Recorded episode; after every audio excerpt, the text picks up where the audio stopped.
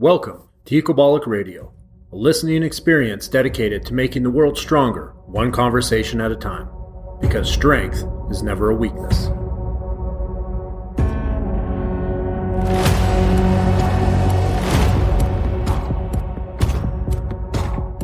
Welcome to Ecobolic Radio with your host, Derek Woodske. In today's episode, I sit down with former powerlifter Brandon Lilly. Brandon and I get deep about what it takes to make the transition from power athlete to human being.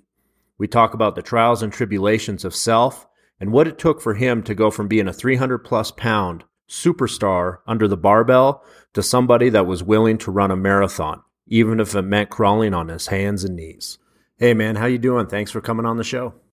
Man, I'm doing uh, doing really well. I uh, I just got in last night from uh, Tampa. I spent some time down in Tampa and Miami with some really great people and got all my work done early. I've been I've been kind of on a repositioning of, of disciplines and one of those things is to get up around 4.30 in the morning and structure my day so that by 9 or 10 o'clock i've gotten the brunt of as much work accomplished as possible but but last night I, I get all that stuff done at the airport on the plane which which felt really good for me because i've i've tended to be a procrastinator in the past so I got into bed about nine and got up about seven this morning. My body needed it. I kind of burned the candle at both ends while I was in Florida. Uh, right. Just being around excited people, talking about good stuff, motivating stuff, and it's a it's a 180 from from where I saw myself even a few years ago. So today's been awesome.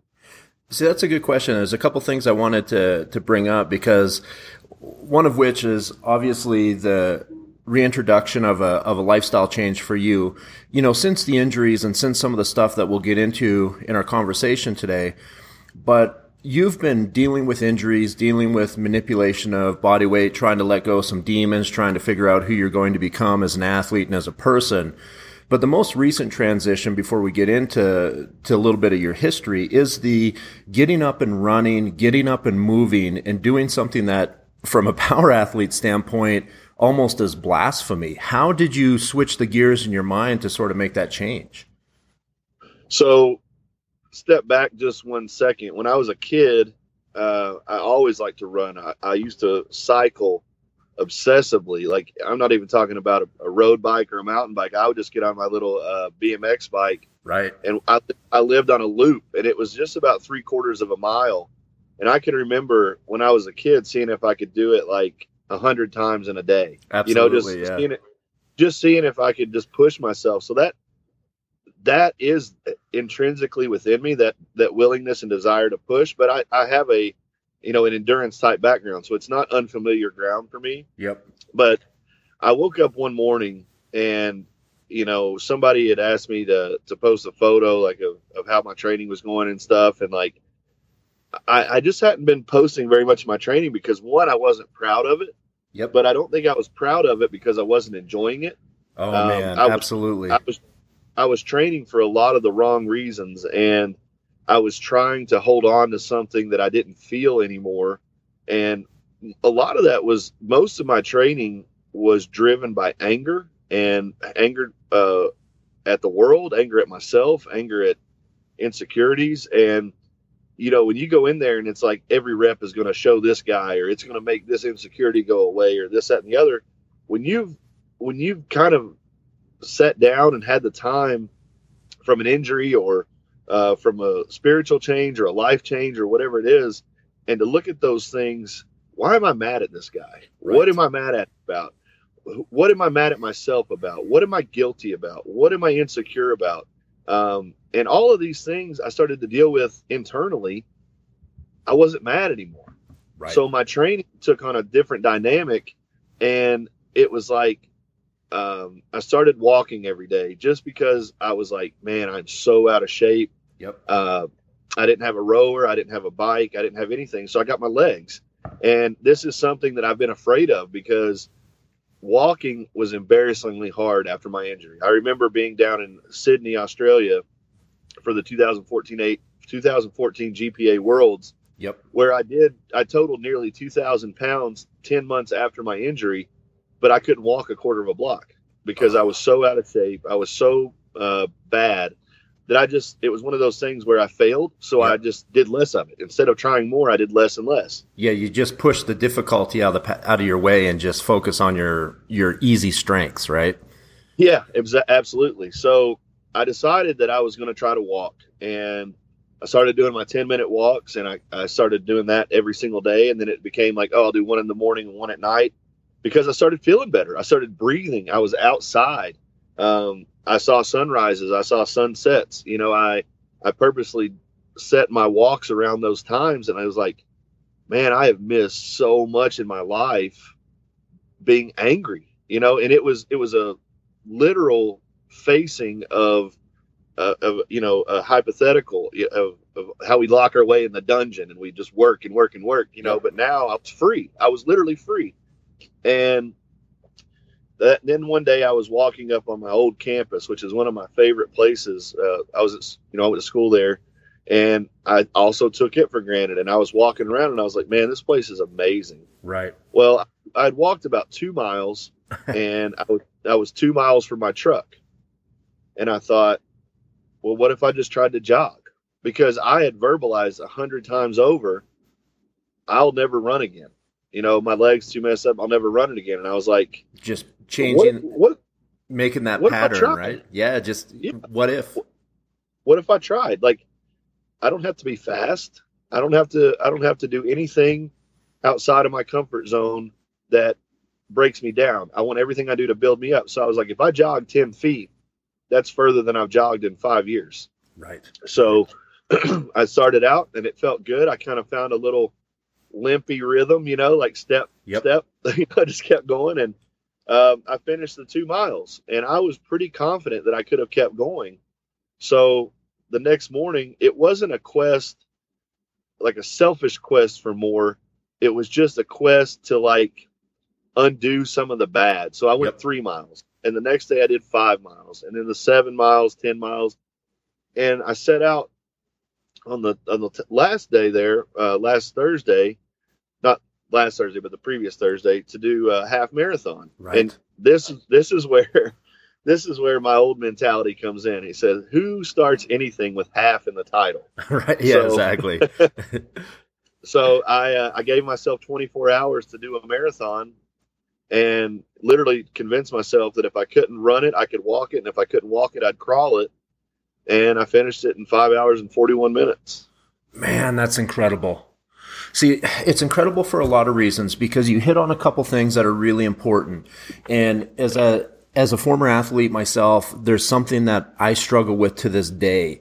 And it happened to me last week in the gym and it happened to me in such a dramatic way that I actually quit my workout, went home and was like, "You know what? I can't train like this anymore." And what I found is I went into the gym and, you know, as well as having had some pretty horrific shit happen with injuries, I decided a couple months ago that I was going to start incorporating some Olympic lifts, power lifts, stuff like this, not the full Olympic Yep. cleans anymore. So everything's going good. I'm feeling better. Some things are going all right in my direction. And I'm doing cleans last week. And I, I'm not doing heavy cleans. Like, you know, when I think back to what my, my best clean was, is, you know, like 396 in the power clean, I'm using like 225, 250, right? Like nothing crazy. And, uh, and a guy started working out beside me that was just doing deadlifts. And I couldn't figure out why I couldn't control my anxiety. Right. And I realized is because I felt embarrassed by what I was actually lifting. And in return, I decided to back way, way off. And what I should have done is done what I felt most desire to do. And that was to do like circuits, movement, breathing hard, because that's the thing that doesn't drive my ghosts of competitive past anymore, but it makes me feel good in the weight room sure. but I keep going back to this world that uh, my ego was attached to, right? sure. And and it starts to steal your soul a little bit. And so when you were making that transition, when you made that realization, next thing you know, you've run a five hour marathon. I know as somebody that's had breathing issues related to being a power athlete, how much did that change? Or how much has that So- changed? So here's here's the thing. it, it's been a it's been a progression, and one of the things that I realized very very early on, it, when I started kind of like chipping away at the armor, you know, I was my ego was an equal and opposite reflection of my insecurity. Okay. So the bigger and more insecure that I became, um, the the ego had to grow to match that, right? Mhm. So for me, I I realized when I was coming up, what was I doing? I was watching all these great lifters videos. I was getting as much information as I could. Um, I, I was absorbing as much as I possibly could, and then it came on to now I'm giving information. People should watch my videos. Right. I'm not watching other people's videos because I'm the man, right? Yep. Well, when when I realized that I needed to change, I started watching a lot of your stuff because I appreciated what you'd accomplished. I appreciated what you were, but I was like, man, he's he's just stretching. You know, he's just doing kettlebell stuff. Like, and it wasn't Right. it wasn't a knock on you. I know but it was exactly. like, yeah. what- I wanted to learn from you um, and other people. I wanted to look at other people that were doing some some different kind of stuff, but I wouldn't let myself do those things. Right. So I met Dr. Belisa at Vranich. yep. She's a breathing specialist. Uh, I've worked with Ingrid extensively on my breathing, on some of my movement stuff. So I feel like I, I came to the realization. I don't remember who said it. Maybe it was Dr. Belisa, but you can go for food without without food for 40 days. You can go without water for a matter of days and weeks, but you can't go without air for more than a few minutes. And I was very, very uh, stuck in my ways of fight or flight breathing. I was always tight neck. I was always uh, my anxiety level at when I went to bed was out of control, and you know she made the the connection to me that you've been in fight or flight since you got out of bed this morning, Yep. and now you're asking yourself to go to sleep. Your body is in defense mode.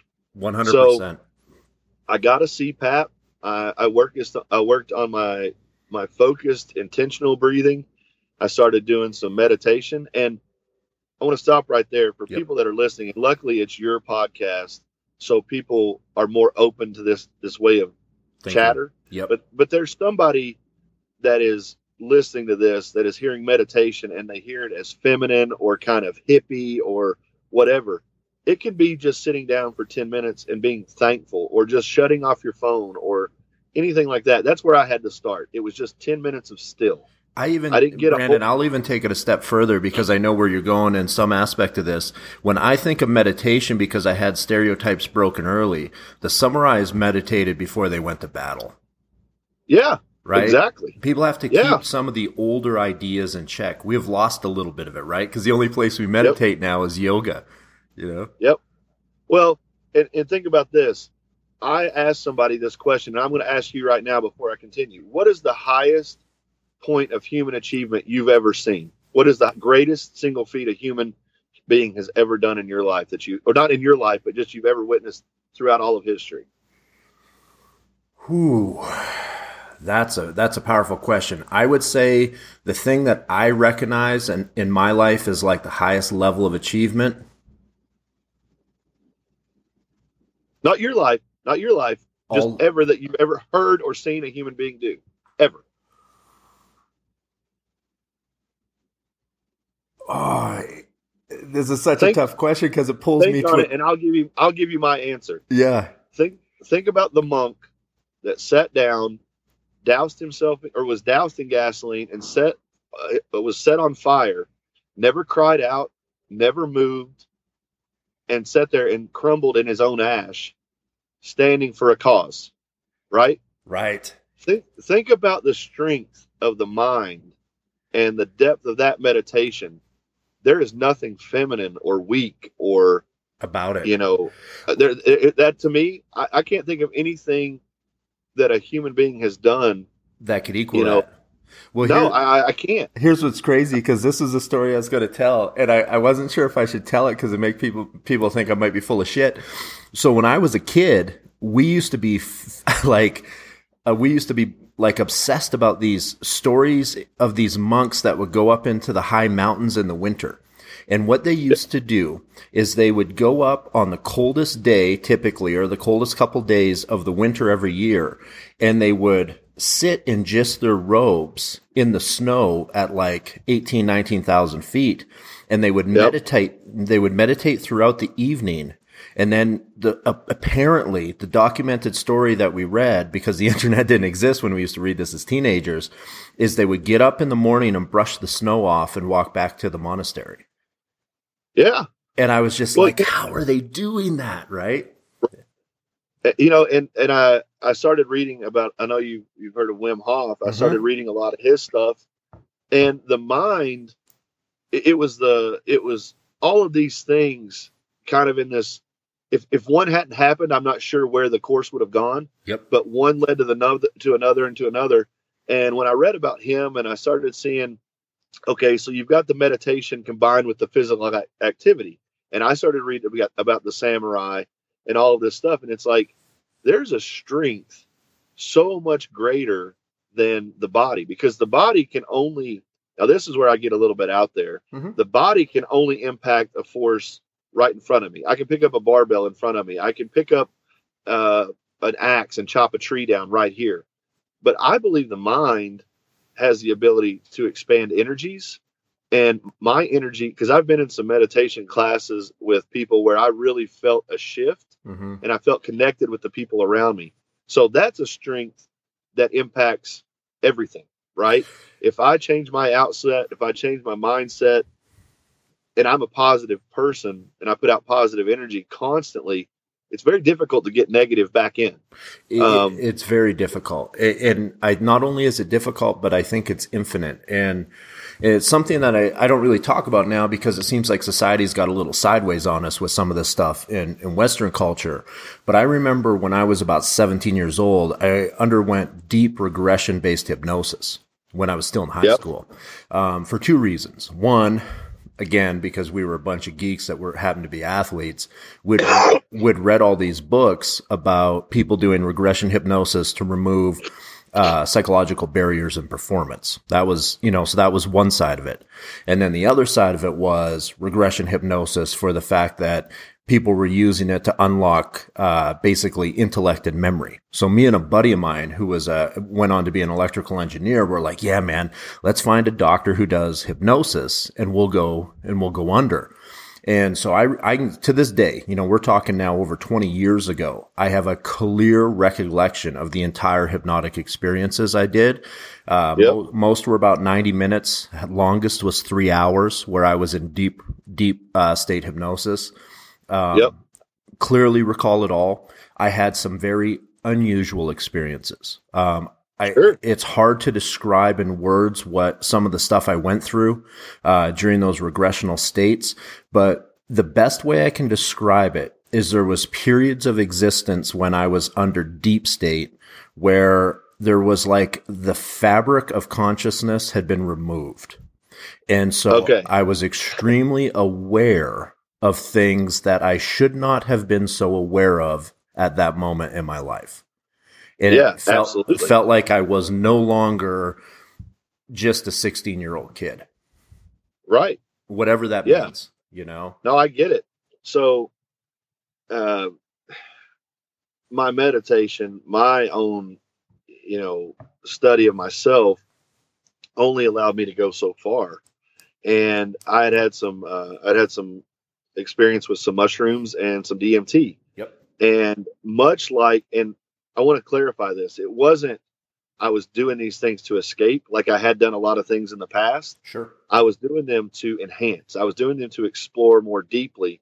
So I had really researched people out who understood and had a grasp on things that would enhance my experience. You know, um, certain music, certain uh, settings, things like that. So I really tried to build myself up to get as much out of it as I could.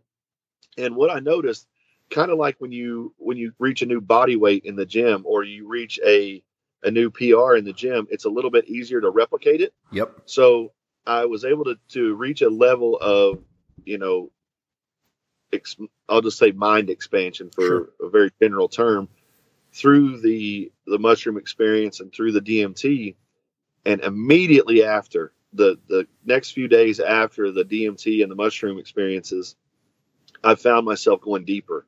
Right. So it's not it's definitely not as deep as that because you know it's a chemical effect right. but I kind of found some pathways that have stayed illuminated. I'm able to to focus on them a little more easily and I'm able to get there much more quickly.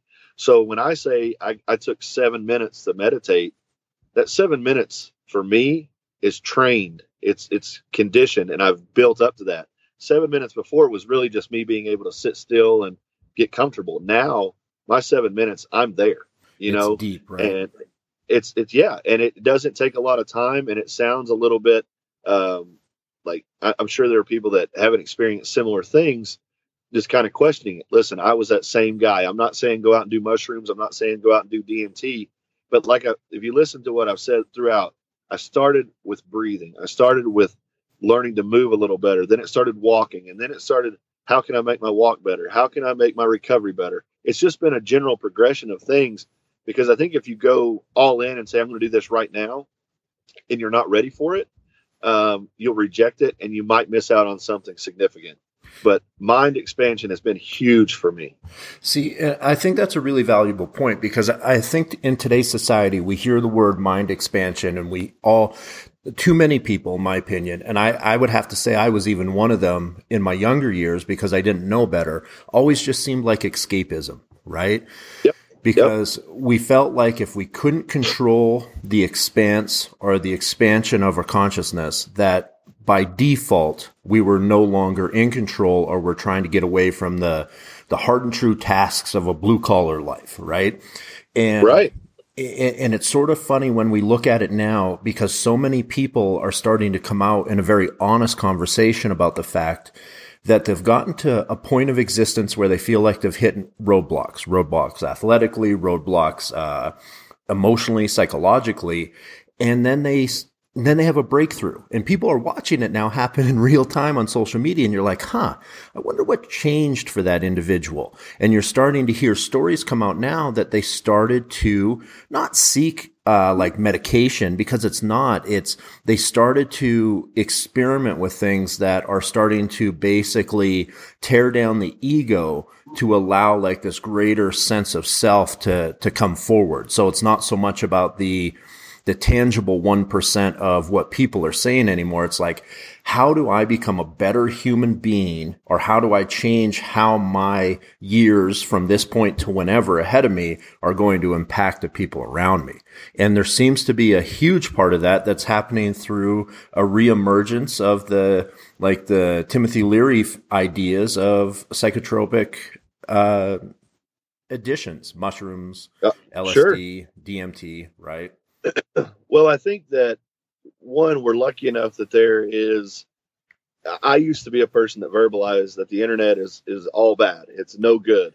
But reality is, the internet is exactly what you make it because it, it's in your hand. Right. Uh, what you what you search for is what you find. Yep. Um, the messages that you put out draw in more like-minded people. So when I was uh, when I was this angry, you know, only motivated by five more pounds on the bar, I didn't care who I stepped on. I didn't care um, who I hurt or who I lied to or any of this stuff. Yep. What kind of people do you think I'm going to draw in? Those you type know, of people. and- you're you're going to Sure, create a and- tribe of hate. Exactly, and, anger that's and exactly what it was. Yep. I mean, you look at if you looked at my inbox probably five, six years ago, um, which is coincidentally when I was near or on the rise to my highest points, you're going to see I was always involved in these little these little message groups where it was like, "Did you hear what so and so said? Did you see that video where so and so missed this lift? Did you see this?" And it was like I fed off of it, and I hated it, but I still Right. kept going back. You know, it's kind of like that that itch you want to scratch so bad. Um, I was never really that much of a contributor, but I still read that stuff, and that impacted me. You know, Right. it's like it, it's like I'm on a diet, but I'm still eating Twizzlers every day, even if even if Yeah, you don't do it and you're putting them in your mouth just because somebody offered them to you, you're still going to gain from it. So, what I started to do uh, throughout my injury and stuff, one, people stopped adding me to groups because I wasn't the top dog anymore, and two, um, I just started to realize that people were using me and and using up my my resources, and I, and I don't mean financial resources. I No. just mean my my laughter or my stories or yourself. My, my yeah, myself. Yep. And I, be, I became very very protective of that, uh, almost to the opposite degree where I isolated. I, yep. I became very depressed. I became very low and and even suicidal at one point. Yep. And you know the the fact of the matter is, I kind of had to experience that, you know, to know where I wanted to land in the middle of the spectrum. Yep. And you know, of course, I, I talk about Bert being a lighthouse. It, it's more than Bert. I mean, Bert is the guy that I actually said the other day on my Instagram. He is the the uh, the current that that lights the bulbs. You right, know, um, right. but I would have never met guys like you who have inspired me. I would have never get met guys like Rudy, who I think is just an energy source in form. Yep. Um, Ingrid, all the fascinating people that I've met through Sornex have really been like, man, Brandon, I just like you. You know, like my with, achievement without, brought me there. Right, without but, any of the weight that comes with it, right? Yeah. Yep. And and that made me proud of myself, made me proud of who I am as a man. Yep. And that allowed me to forgive myself, um, start working on, man, if if Woodske saw me do this, what would he think? And right. it's not like I was trying to impress you, but it's an accountability. It's an accountability, it's like, like, like the fact that I saw you running hills on your Instagram and I actually had to stop and be like, hmm, I think I need to step up my game. Not in a egotistical way, but like people are doing more shit.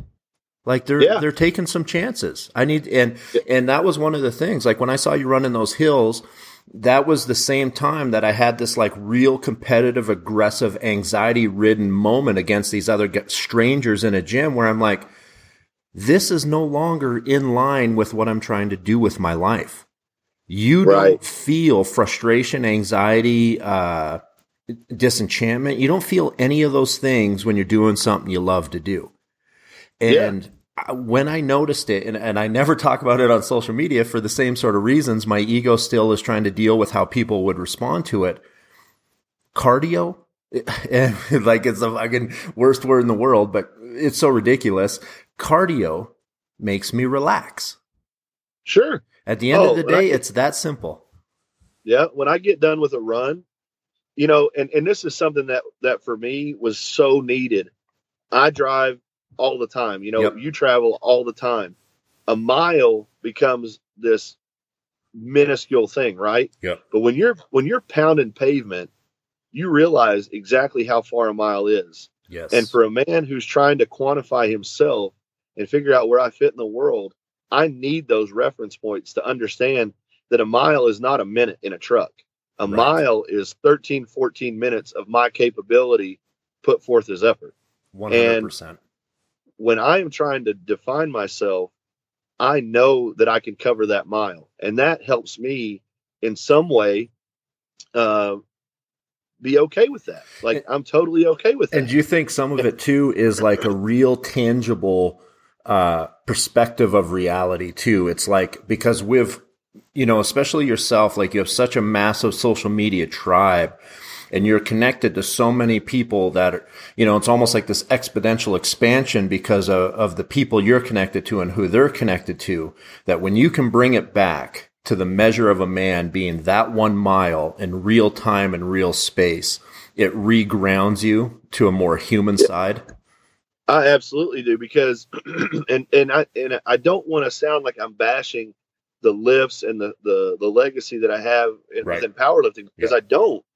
But that bar is a split second of movement, right. you know, and that is that is high level achievement of movement.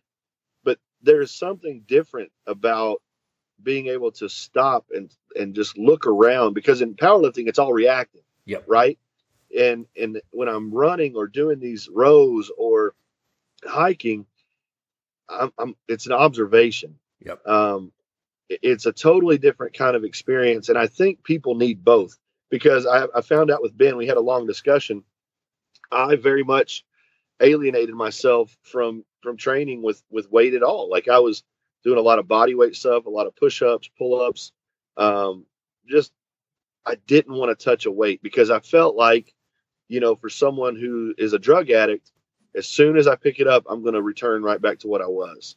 Uh, and absolutely, I, I, know the feeling. so Ben was like, "We'll just train light. We'll do some stuff."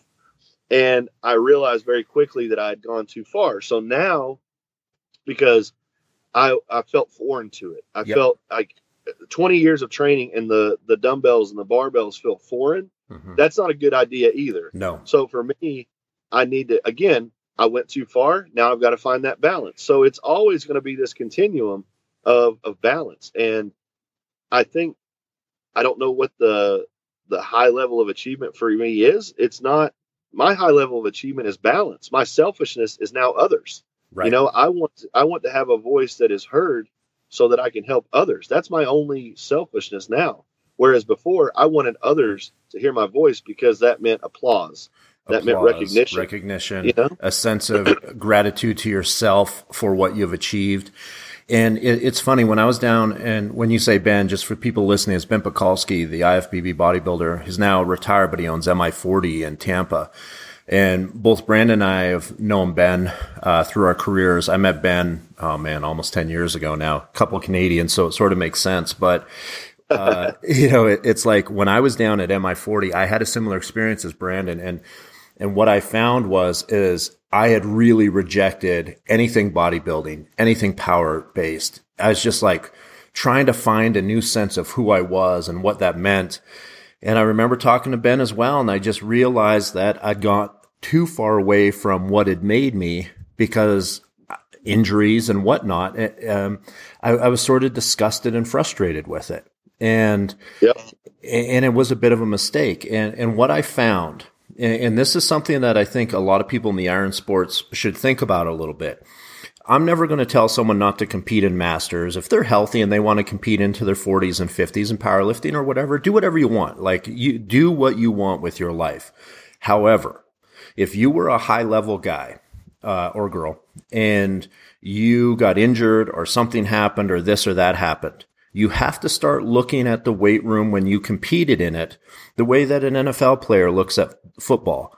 Uh, if you played for eight years in the NFL and then you had an injury that sets you back and you can't play in the NFL anymore, that guy or he's not going out on Sundays and wrecking people in flag football.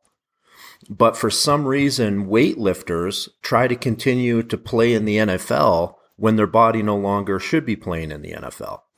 And, Right. and, and that's a thing that it's a tough transition for a lot of people. And obviously that is, in a sense, the, the core of your transition in the last few years since your injury is going from being a Super Bowl champion to how do I keep playing in the Super Bowl if I don't have the NFL anymore? Well, and I think that a lot of that stems from the idea of I, I've overcome everything to get to this point. I can overcome this. And, you know, I- just got to a point where I was looking at the people that are out there now and they're so talented and they're so strong. And, you know, used to that would have elicited a jealousy Yeah, Or, big time. Me too. uh, an inferiorness. But actually, I sat there and I thought to myself, you know what? If I had any hand in sharing a video or my story or coaching or anything that impacted this guy to where he could do this, then I'm grateful. And when that when I had that moment, and it was actually in a meditation, um, it was just like I, I, I was looking back at some of the guys like Ed Coan and uh, Captain Kirk and some of these great powerlifters. At some point, they had to recognize that their time had come and gone, right. and they could either appreciate that what they were and what they what their moments were, or they could sit there and they could hate every guy that that got a bigger number than them or was still successful now or strong now because that's a reality. Some guys never let go. yep. But for me, it was imperative. It was critical to my life that I let go of who I was and stop looking at them as competition and stop praising them for their achievement. You know, it, it, it just they're great people. They're well, they're great lifters. I Great lifters. most Yeah, you don't know them as people, for sure, but Uh, what what do you think it is like? Because it's a question that I've even struggled with. Because I struggled with it as a track athlete. I struggled with it as a lifter. Why do you think it is so easy to feel animosity and hate towards the competition, even if they're not even in your weight class? Like it could be some guy that you'll never step on stage head to head with or step on the field head to head with. But it's so easy to just write it off as, you know, F this guy. They're not, you know, A, B, or C. As opposed well, to just being like, man, we're all on the, literally the same path. How rare is that? Yeah. I think that, I think that what it boils down to is we see how hard we have to work. And I was never, I was never a, you know, the guy that got it easy, so to say. Um, maybe to someone else that that might be insulting because they see me and they think, no, you got it real easy. But you know, compared to some of the guys that I aspired to be like, it seemed like I had to take two steps to their one. Yep. So a lot of my resentment and anger towards other people came because, man, he's getting it too easy. Yep. Then I told Ben this exactly. I said, man, I hated you because you were talking about all this scientific information and knowledge and all this, and I'm over here figuring it out the hard way. Right. You know, and I, I thought you were looking for the easy way out. No, go train with Ben and tell me it's an easy way out. I used 20 kilo dumbbells and died. Yep. You know what I mean? Um, and even just, when and even when he was training strong, he had the same mentality. He was just using heavier weights because he was younger. Sure, but it was still and that. I, I just think, I think it's rooted in the fact that most of us, from a very young age, are just given comparison um, in, in every front. You know, and, I, and this is going to sound really, really um, leftist mentality, but like, you know, we're given grades in school. So immediately you find out if you're smarter or, or dumber than the guy beside you. Right. We're given field day and you find out immediately competition is good. But at a very young age, we're taught to compete with one another rather than to be cohesive with one another. And, you know, I think, and I'm just talking big picture and I'm talking about some things that I've read. I think that's where it starts for a lot of us. And then as men or young boys, um, it's specifically translated because, well, well, you hear your father talking about my son did this, my son did this. So we are, we are constantly rewarded for our strong points, or even worse, for those young men who don't have fathers, they're strongly searching for that praise from male figures. Yep. So everything we do is incentive based for praise. Yep. And when we're not getting all the praise, that means some, we're sharing it with someone else, and that's not okay. No. But I, I, that's where I think it's rooted. I mean, that's there's things that I've read and looked at in myself. I but, think you make a value point because one of my earliest memories of realizing that I was in competition with what I thought to be friends is as I was a bit of an ambivalent kid. Um, I wasn't aware of a lot of things happening for whatever reason. Uh, I, I just I was a daydreamer, this and that. And I remember I wasn't particularly good in school. And right. and that's okay. I mean, it came on later. When I was in the fourth grade, we used to do these uh, like mathematic one minute tests, and you you answered as many arithmetic questions as possible in one minute.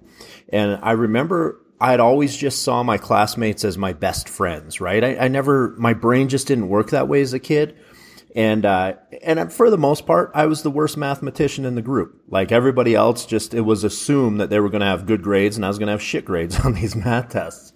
Right. And I remember clearly there was a school function at my little elementary school. And at the time, uh, one of two of my best friends, uh, they posted the grades for the Mad Minute math test. And I, I looked at mine and I'm like, whoa, I got 100%, right? First time ever in my life, as opposed to the typical 60s and 70s. And right. one of my best friends had got like an 85 and he had never gotten less than 100 and went into hysterical cry- crying. Like, and I couldn't figure out, and I can remember this clearly in my mind. I was like, why is that kid so devastated by not beating, or like by me beating him in a mad minute? Like, and I remember my parents, my mom in particular, having to explain to me, and, and it was so fucking harsh because I'd also going through, uh, I, I had to go through like learning disability school as a kid and all this other stuff and speech impediment shit. So I didn't really have an ego about intelligence anyway because I, have right. been, I've been given such a rough hand. And, uh, and she had to explain to me that the reason why the kids were so upset is because they thought that I was dumb. So to be beat by me was an, like a really difficult thing for them. And my parents really struggled with it too because they saw how gifted I was in other areas. And so I remember having to have that harsh lesson taught to me that my friends were sad and upset because they thought that I was intrinsically stupid as a little kid. Sure. And You know? that shit sticks with you. And Yeah. it shows up in everything. I have those times too. You know, I can remember not being picked for the uh, math Olympiad team. Uh, I can remember these things, and it just, I think that it's it's something that, as kids, we don't really understand, like that it's that big of a deal. But it's the people around us that make it a bigger deal. You Yeah. know, like the teacher that pulls you aside, honey. You know, I'm sorry to do, to do this to you, but you're just not smart enough for this, or Right. you know, and it like that's the reality. But as a kid, I wasn't bummed out until Mr. You know, my teacher pulled me aside and kind of embarrassed me and told me very loudly that I wasn't going to be on the team. I wasn't going to be on the team one way or the other, right. but it was that social embarrassment of it, and then having to go home and tell my parents that I wasn't going to be on it, Yep. and my dad being like, "Well, if you had studied harder and you'd done this," and my mom being like, "Well, your friends are just like, you know, it just." It, they weren't. Nobody was ill intended Right. right? It's- It's just that society leads us in that direction of competition. And Yes. if somebody has something that I want, well, obviously, I'm either going to do everything I can to take it from them, which is a kind of a negative thought in its own way. And then the other thing is, they must have done something, you know, differently, or they had it easier than I did, you know, because I would, I, I'm good, Yeah. but they're better, you know. You have to reason it out. They're not just better because they're better. There, there has to be some reason, you know. They're lucky or Yep. whatever it is, you know. Well, and for me, it definitely initiated a mindset that started at that period in my life for sure, because now I saw that people looked at me as, uh, you know, people that maybe I trusted even as a child on an emotional level were looking at me as an insignificant. And so I knew that I still struggled in these areas, you know, speech impediment, spelling, fucking phonics, all that stuff. You had a speech impediment. Oh man, let me tell you. Uh, I stu- I stuttered as a kid. Yeah. Okay. So here's a perfect example people love because I can do it on a drop of a dime. The word aluminum, and I had Yeah. to work like fuck to say that correctly right now. If I just Yeah. let myself say it without consciously being aware of it, aluminum.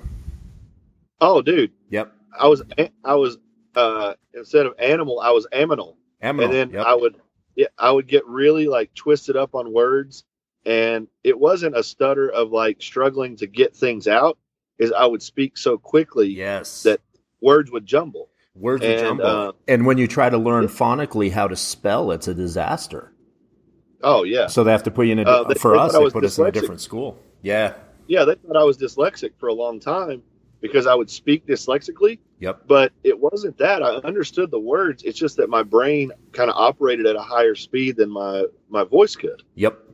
Uh, You know what's interesting is going back to about oh geez 1985 1986 when the the small personal computers are coming out we had a really progressive uh, learning assistance teacher at my elementary school and I remember them sitting down with my parents which was like speaking another language back then in that small town and she was like if you you know if you guys could get a home computer for Derek it would dramatically improve his comprehension of writing and reading because he will not be able to type faster than he speaks. And Right. yeah, and it was really an interesting thing for that early on for her to be that keyed in because my uh cuz we wrote a lot of script back then writing, you know, when we still learned how to write. Yep. And and I was Yeah. r- like in the second, third grade, I still have them. I was writing these in-depth short stories about this character named Sergeant X. And Sergeant X was this Vietnam vet that had returned to be, become, uh, basically, uh, a protector of the streets. And this guy just laid waste to everybody. And I was just starting to get into comic books, but I didn't know who Punisher was yet, obviously in the third grade. But it so I would write these things. And then my favorite thing to do in the whole world from like you know, what, however you, whatever your age is in the third grade, was to crank out a, a, a episode of Sergeant X, which is about two to three pages in language arts class, and then get up and read it to the class. But oh yeah, that was my favorite thing. And always had. And, but if I took that fucking article and gave it to the teacher, it was a different language because what I was, you know, I whatever I was trying to write and whatever I was trying to get across was not legible because of how Right. that speech impediment. Yeah, because I, I I I spelled and wrote the way that I spoke, you know, and it was Yep. it was not great. Yep. That's funny because you know it's funny you say that because um, I'll have to tell you more in depth. Uh, It's too much to say on, on just this show, but um, I really have a deep connection with the movie Last of the Mohicans. Um, there was something very very prominent in that movie. I don't know what it was, but uh, I ended up writing story. It's funny that you wrote that and you had a speech impediment because I wrote stories about an Indian boy named uh, River Cub Yep. and he was it was just like i would just tell little tales about what he was doing and i pretended that i was him because we had like trees that we would play in and uh it was just like it was it was me it was an escapism thing for Yep. me because i understood it. And if i could understand it then i could make other people understand it even when people couldn't understand me. Absolutely. and you know I, i've always had some some of that stuff in there but it was kind of pushed away because i was athletic. So it's like man you're writing those crazy ass stories but you can you can play basketball. Let's go do that. So i pushed harder and harder towards athleticism because that's where the reward was right yep. and as far as if, if i'm going to be graded and judged well over here i'm deficient but over here i'm getting all the claps and my dad's patting me on the back and this kind of stuff that feels good let's just be athletic as hell Yep. who cares about school let's skip school let's let's forget these assignments let's let's become so deficiently athletic or efficiently deficient athletic Yeah. you Exactly. know that uh, that uh, I become just this one-dimensional person, and I felt guilty as a high-level powerlifter looking for ballet. I wanted to go watch the ballet. I like that. I wanted to go see theater. I wanted to go to an art show, but that's not hardcore. That's going to be that's going to be graded by my peers One hundred percent right. you know, I can remember when I put out, um, I watched the documentary Dancer Yep. and amazing movie. And I put that on the wall and I lost like 700 followers. You know, Seven hundred it- followers. You, one of the guys I interviewed for the podcast, a good friend of mine, Sefton Clark, has danced twenty years with the the Dutch National Ballet. Right, he's an English guy. Yep. His wife danced with from it from Italy, danced with him as well in the Dutch ballet. If people Yep. only knew how fucking brutal that lifestyle is. Oh, not, not just the physical, but you talk about being graded From constantly, from the age of like nine. from the time you're three or four years old. yeah. You know, and man, I, I love the dance. Like I always viewed the dance as an athleticism. Right. You know, I always thought it was athletic. Um, and that was something my grandmother was. I look back at my grandmother, and she was so cool. And I and I hate that I only saw her as my grandmother, and I didn't get to know her better as a person. Yep. But I remember going to her house. She would take me to the ballet. She would take me to art shows. She would put me in pottery classes and and theater. And um, she was a vegetarian, so I was eating a vegetarian diet uh, very young around her, and I never knew what I was missing.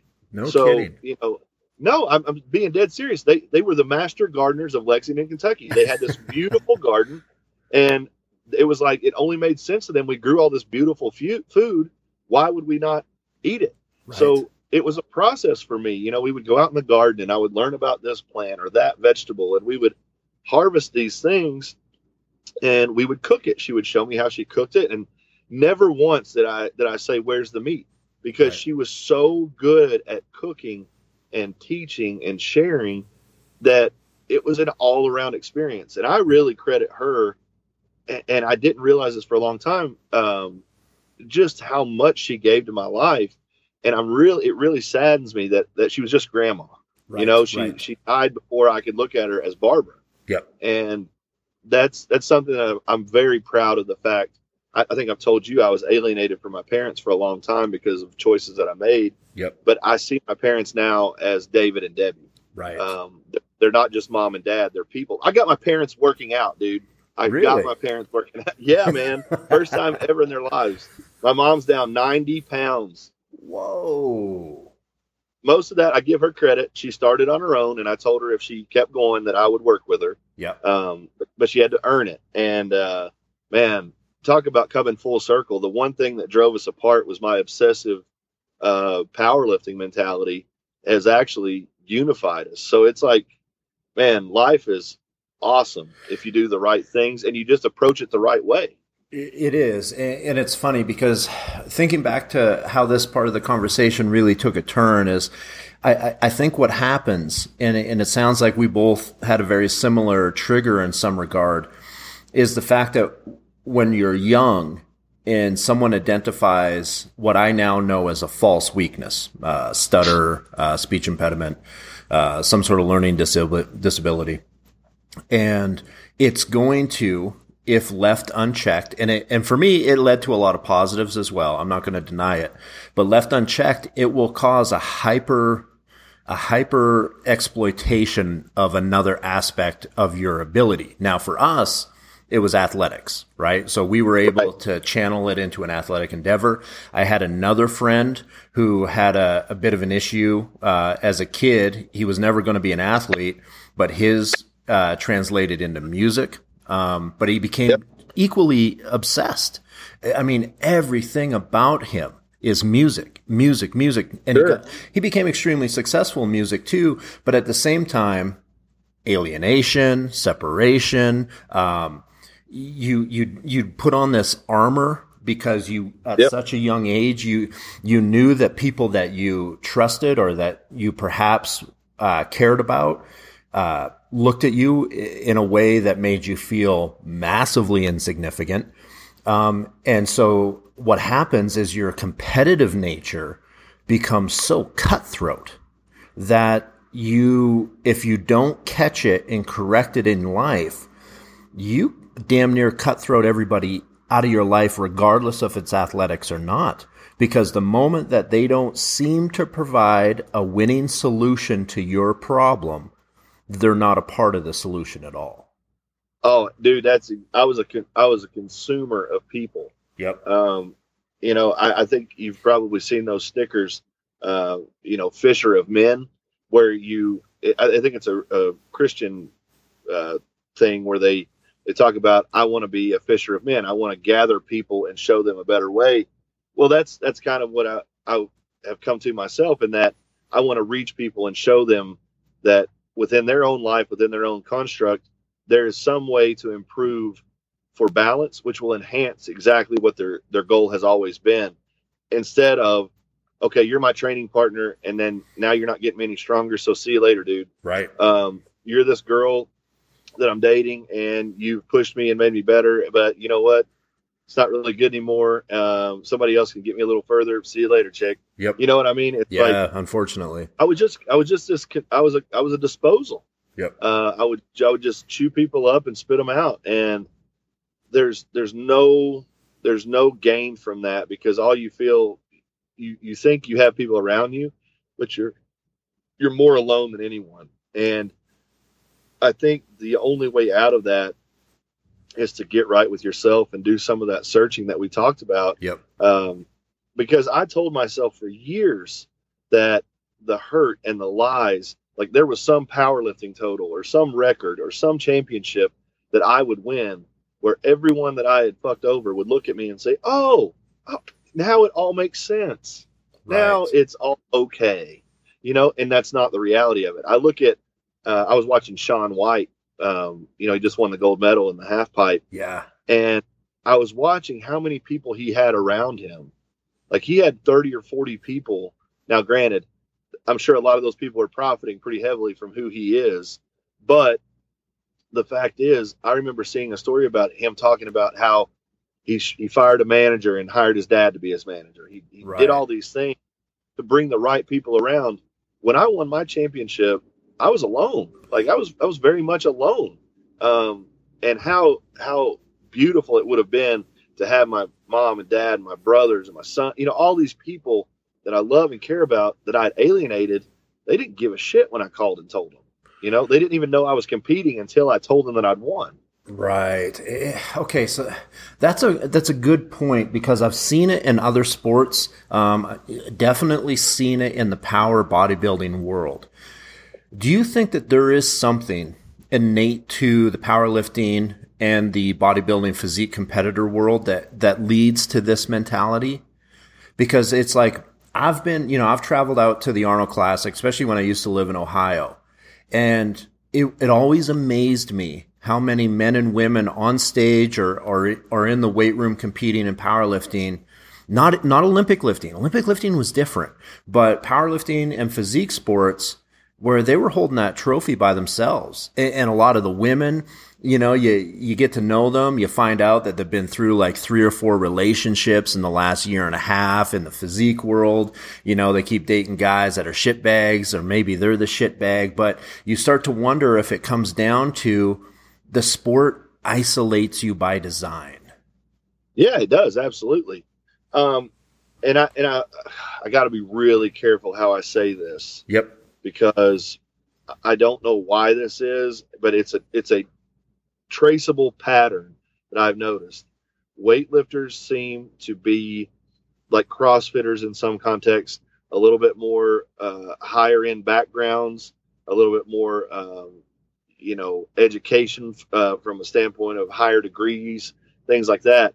So maybe like an Olympic sport, which weightlifting is, that's bred into it a little bit because it, it becomes a very early acquisition of talent for a sport like that. Yep. Most people don't get into bodybuilding or or powerlifting until later. It's a it's a personal choice. Yep. And I think the one thing that I've repeated over and over and over is you look at the powerlifters and bodybuilders, most of them are not the tall guy, the best looking guy, the guy with ten million dollars in the bank and a ten inch dick. You know, these yep. are all guys who like they're they're trying to build this front that I don't need anyone else. I'm the biggest, I'm the strongest, I'm the most masculine man. Bow before me, you know. And and I say that from my own perspective. I yep. had that outlook, like, yep. um, and, I, and I've had conversations with other men who have since transitioned that have had that similar that similar statement. Like, I was so broken inside that I wanted to build myself up to where nobody could touch me Right. You, I don't need you. I don't need you. You can't hurt me anymore because I'm this. I'm big. I'm strong. Yep. And what it really leads to is you're hurting yourself. You're absolutely, absolutely hurting yourself. And now I don't say I don't say that about a guy that goes and runs a 26 mile race and and does it in in two hours and 45 minutes. He's hurting himself too, and he's probably running from something else. But yeah, yeah that's a good point. Yeah, yeah you make a valid. You look at this. You look at the highest achievers of anything Usain Bolt probably got some stuff in there somewhere. You know what I mean? Like, yeah, it's what I like it, to refer to as the miserable magnificence. Yeah, that's that's a beautiful way to put it. Yeah, and uh, you know, we're all we're all broken. We're yeah. all struggling, and that's one thing. You know, I get a lot of questions like, "Why aren't you showing your lifts on on Instagram? Why aren't you lifting on Instagram?" Well, I've done that, and I've been proficient at it, you can look back and see all that stuff that you want. I'd rather show you where I'm struggling at so we can have a conversation. Right. We can have an understanding of, you know what, you're you're looking to get off the couch. Your your life has kind of changed in a bad direction and you're stuck. So was I. But look what I'm doing. I took one step and it led to two. Yep. And I want people to understand because I'll be, I'll, a lot of times I'll tell you a little secret about myself. If I'm talking about something on Instagram, a lot of times it's the message I need myself. Yeah, yeah, so, for sure. Yep. And um, you know, I am absolutely 100% positive that there are people out there that achieve perfection and they're they're fully functional. Yep. But the majority don't. No. And I was one of those guys that just should have been happy with with I was good at what I did because I worked hard at it. Yep. And man, that's okay. You know? I agree 100%. And and when you look at that reality and the experiences that you've had, if we were to flip the script, what advice do you give to somebody coming into a sport that you know can be extremely isolating? And what advice would you give that guy or girl that's like, listen, if you want to do this, do it. But yep. there is a way to do it where you're also going to benefit yourself down the road socially. So I would I would first say this. One, what I'm about to say is probably going to fall on deaf ears because sure. most people do not most people do not learn the lessons until they teach themselves. Yep. Um, I found that in business. I found that in life. I found that in the gym. Um, you will get the right advice over and over and over. Relationships, especially, people will give you the exact right advice you need, and until you come to that conclusion on your own, you're not going to take it. But old Brandon, Uncle Brandon, already told you so. So here we go. Number one, I would say make your training a social event. Find people that are already training that you get along with, go to them and seek them out. You know, eat dinners with them on the weekends. Um, bu- build a lifestyle around what you do, and it's not a single endeavor because I can tell you, I've trained alone for about three years now, and it's much easier when there are people there spotting, loading, and helping you out. Yep. Training alone has been good for my mentality.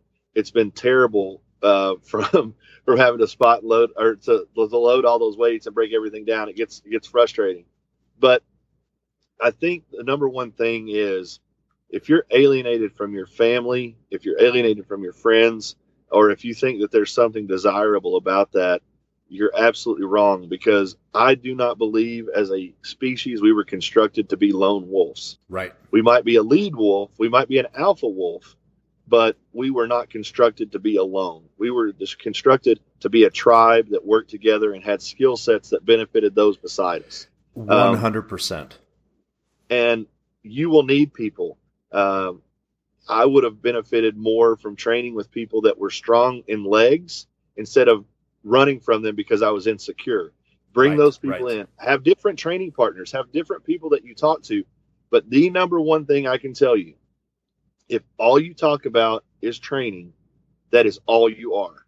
Yep. Get outside and talk to people. Have friends that have different interests that don't care a thing about your sport. That when you call them and tell them I bench 600 pounds and they say, okay, that's cool. Let's do dinner on Thursday. Yep. I got a business meeting at three o'clock. They don't even care. Like they will love you for your highs, your lows, your breakdowns, your successes. I think that the number one strength a human can have is the group of people he surrounds him with. Man, I think that's a real powerful statement. And it's something that I was fortunate to have. And then had periods where I've gone without it because of life. And, uh, and that's the one beauty of having been pulled through the track and field world for my strength education because you're, par- you're part of that team. You're part of that training group. And when I look back, my fun, like, listen, I love to work out. I'm going to work out regardless, but my fondest moments in the weight room I, it's not even so much about what was on the bar. It was the group of guys and girls that I've been able to train with over the years that I know I was training hard and I know I was strong as shit. But Yeah. that part of it is a bit of a blur compared to the memories of the other shit that went on with that group of people.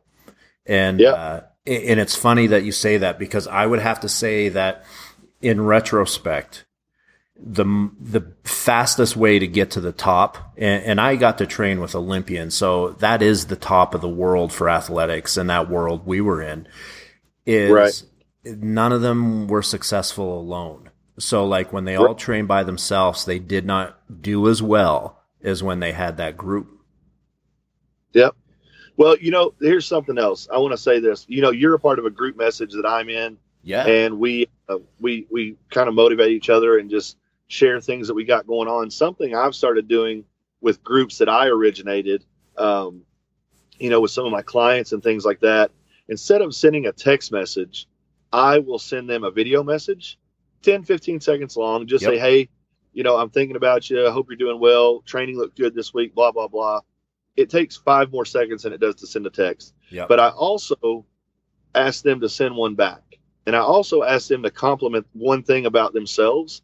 And you know what? I have I have seen a progression with people who I knew were loners and isolators. right And I've started to see the way they communicate with others in the group because they would never talk in my group on Facebook. But now I'm forcing their hand a little bit, but it's helping them. And here's something else I'll tell you guys. People look at people people look at people. people will see guys like you and I um, who are on the go all the time and they're like, man, he's here, there, and everywhere. but what they don't see is those long stretches of isolation. Yes. And it is a very, very challenging thing. So I've learned this when I'm around people, I am giving and I'm receiving, I am giving and I'm receiving. So I use that alone time rather than to have those, you know, depressive isolation thoughts. I use that as my recharge. That's yep. when I choose to read, to yoga, to sauna, to meditate. And that way, I'm the best version of myself around the people when I see them. That way, I continue to be around more people because I'm received it for exactly who I am. I know exactly who I am. Man. And because I'm because I'm not strong anymore, I have to offer something else. Yep. So if I can converse about a, a dinner that I ate or a recipe that I fixed or a song that I heard or a movie that I saw, any of these things, they make you interesting. And guess what? Nobody there wants to talk about reps and sets. Nobody. Nobody does, man. And I'm telling you what, you're hitting a nail right on the head. So we have this like new generation of of self-proclaimed introverts, right? Like that seems to right. be everybody's problem nowadays as I'm an introvert. I just want to Friday nights as me in my pajamas fucking eating ice cream memes going out every 30 seconds, right? Or I'm alone again on Saturday night and I'm fully accepting of that. Or fuck, I, I know what I bring to the table. I can eat alone. Right. We can go on all day. What I see when I see that and what I take from a lot of that is people struggling with who they are. Sure. So when I see these people that are continuously reminding the world how alone they are, what they're saying is, holy shit, I'm really alone. And, and can somebody interact with me, please, for like 30 right. seconds? And and what you're saying is such a huge thing. So people, some people, obviously their careers are not so socially driven in, in the real world. They don't have, they don't have seminars. They don't have things like that, but they have an office space and they have work and they have people that they have to be with. I think it's super important. Um, cause, you know, as someone that has a tendency to have introverted moments, we all do, but I think it's super important that you acknowledge the time that you spend by yourself, as you say, recharge time. And then that yep. way, that which you give to the world, your office, people around you, is literally the best version of yourself for as long as you can maintain it. Because that is what's going to make the quality of your life better. If you find that you have to spend 90% of your time in isolation to be able to tolerate 10% of the world around you, something is going wrong in your isolation that's preparing you for that 10%. Sure. So, oh, 100%. You know, 100% with you. I was so isolated when I was a champion. Um, I, you look at my language, I hate people. Yep. I hate going to the store. I hate this, that, and the other. Man, I, am sure people, I drive people crazy at the store because I talk to everybody. Right. Like I, I, I generally smile at every person I see. I'm excited to get out and like on a running trail. Yep. Holy crap. Like, how can you feel bad about seeing other people doing good stuff? You know right. what I mean? It's like, I agree. I don't know. It, it's just a total shift. And I think, I really, really, really think that the world is ready for it. And there's, there's enough of a, rumbling that people are getting tired of the the constant bombardment of social media, um, of technology, and I think people are starting to to follow similar journeys. Yep. I just want to be a voice and a life that people can look at and say, okay, I'm not going to do it just like he did, but if he can do it, I can do it. One hundred percent. If he can, if he can be this guy that was full of hate, that hurt people, that lied to people, that um, that looked good on the outside and you know presented it in such a way on on social media that everything was held together. But now he's kind of showing himself a little more real or, or a lot more real. Yep. because i'll tell you this about about a liar. Um, i never lied to just lie and potentially hurt people. Right. I lied in my own mind to protect people. Yep. and i had to continue that process. So for me to take on the the the stroke of honesty I'm going to be honest at all costs because if I tell one lie, it's just like a coke user that takes one bump. Yep. It's not going to stop there, right. right? So for me, I am fully transparent. I am fully grounded in exactly who I am, and I don't have to look over my shoulder anymore. Right. I don't have to worry about a text message that's on my phone that might be offensive to someone or Yep. hurtful to someone or whatever. Like, if you want to look at my phone, go through it because I know everything in there is probably going to be quality content Yep. because the people I, I'm with and the people that I've surrounded myself with are quality people. You know, like it- Absolutely. it's just it's a total shift, man. And I, like I said, I was talking about running down in Florida. I said five years ago I would have used the word lucky for this weekend. Yep. But I'm grateful to have those people in my life that invited me. They invited me to come down. They invited me to have a meal with them. That's not luck. That's investment. They've Yep. invested in me because they see me working. You know. One hundred percent, and it's uh, it's something that I think, or, or I hope that the people that are listening can really take away from this is the fact that by no means would we be hypocritical in our statements of being like the power sports were good to us. We had a lot of good things come from the power sports, but what's really important for from our experience and what I think is really important to those that are that are in the fight right now or or maybe looking at getting into that world is when you start to focus on the isolation of a goal and you start to focus on the task at hand, which is going to hopefully be a championship. If you're going to go for it and you, and you put the effort in, you, you go all the way. If all those things are in place, you have to remember that it's still only going to represent a section, a fraction, a tiny piece of your existence on this planet. So if you want to be as successful in life as you are about to be in sport, you got to make sure that you continue to be a human being and not just a representation of that. Exactly, a hundred percent. Because just like just like me, or just like you know, you can understand to a degree when it's not there or you can't access it anymore.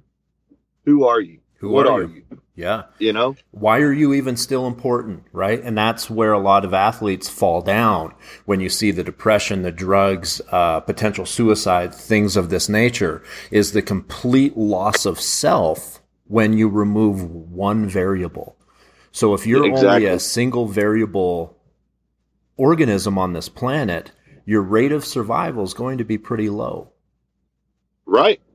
And, Exactly. and that's a hard thing for people to wrap their head around, but humans can isolate themselves so strongly to a given task that they become like a single cell organism. Yeah, and I can tell you this: there's a lot, there's a lot of uh, situations that are worse than a literal death. Yep. Being alone for a long time is is a very very sad existence. Horribly. And, uh, Horribly. yeah, Yep. And I used to I used to think that there was there was something prideful about that, or there was something like, yeah, I'm I'm this alpha guy. Listen, I am completely content. I know that when the time comes, I can pick up the sword. Yeah. But I'm, you know, would you rather have what was it? Would you rather have a warrior in a garden or a gardener in a war? 100%. Yep. And I, I'm very content to tend to my life garden, to the people that are my friends, my family, um, my education, all of these things because they, they make me better and they grow something good. Yep. They grow something good that sh- that shared that's shareable with other people. Yep, I agree. And when you take your experiences that you become very open about and honest about, and you correlate them with other people through conversation or action, the collective whole becomes extremely powerful. Absolutely. Yep. Well, as always, man, it, it's been a, a complete pleasure to to twist your ear, and hopefully, people have enjoyed this as much as I have. Before I let you get off the horn, what's uh, anything coming up? Any places you're going to be? Things that you got going on that people might be able to check out between now and when this releases in the next few weeks? I'm going to be in England uh, coming up very, very soon. Uh, going to be in LA next week, or actually this week. I'm going to be in LA this week uh, for a men's workshop. This is actually just ties right in with what we're doing. Kind of this this idea of it's not sport, but it's business. Yep. Men who have been very, very highly successful as businessmen who became detached.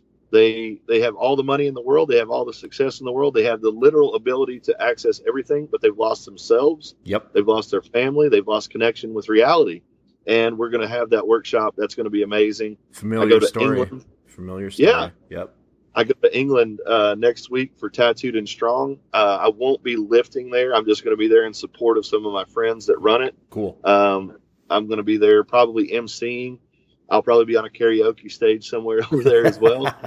uh, I got I got a few more little trips just linked up. Nothing where I'm actually going to be uh, the star of the show. I'm going to be there either in support or learning myself. Yep. But I'll be at Summer Strong, and I definitely, for if you hear the way that I speak today versus where I spoke five years ago, um, Summer Strong was definitely a nucleus for that. It was a genesis point. Man, I'll where what, yeah, I got to meet so many great people, and it's just changed my life, man.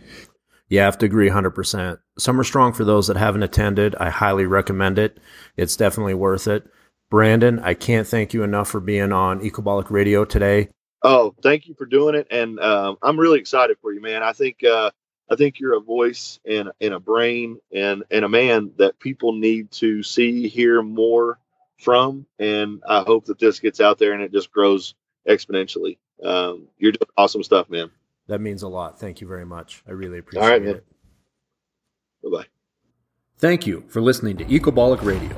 For more information about upcoming guests and episodes, please follow Derek Woodske on his Instagram or at derekwoodske.com.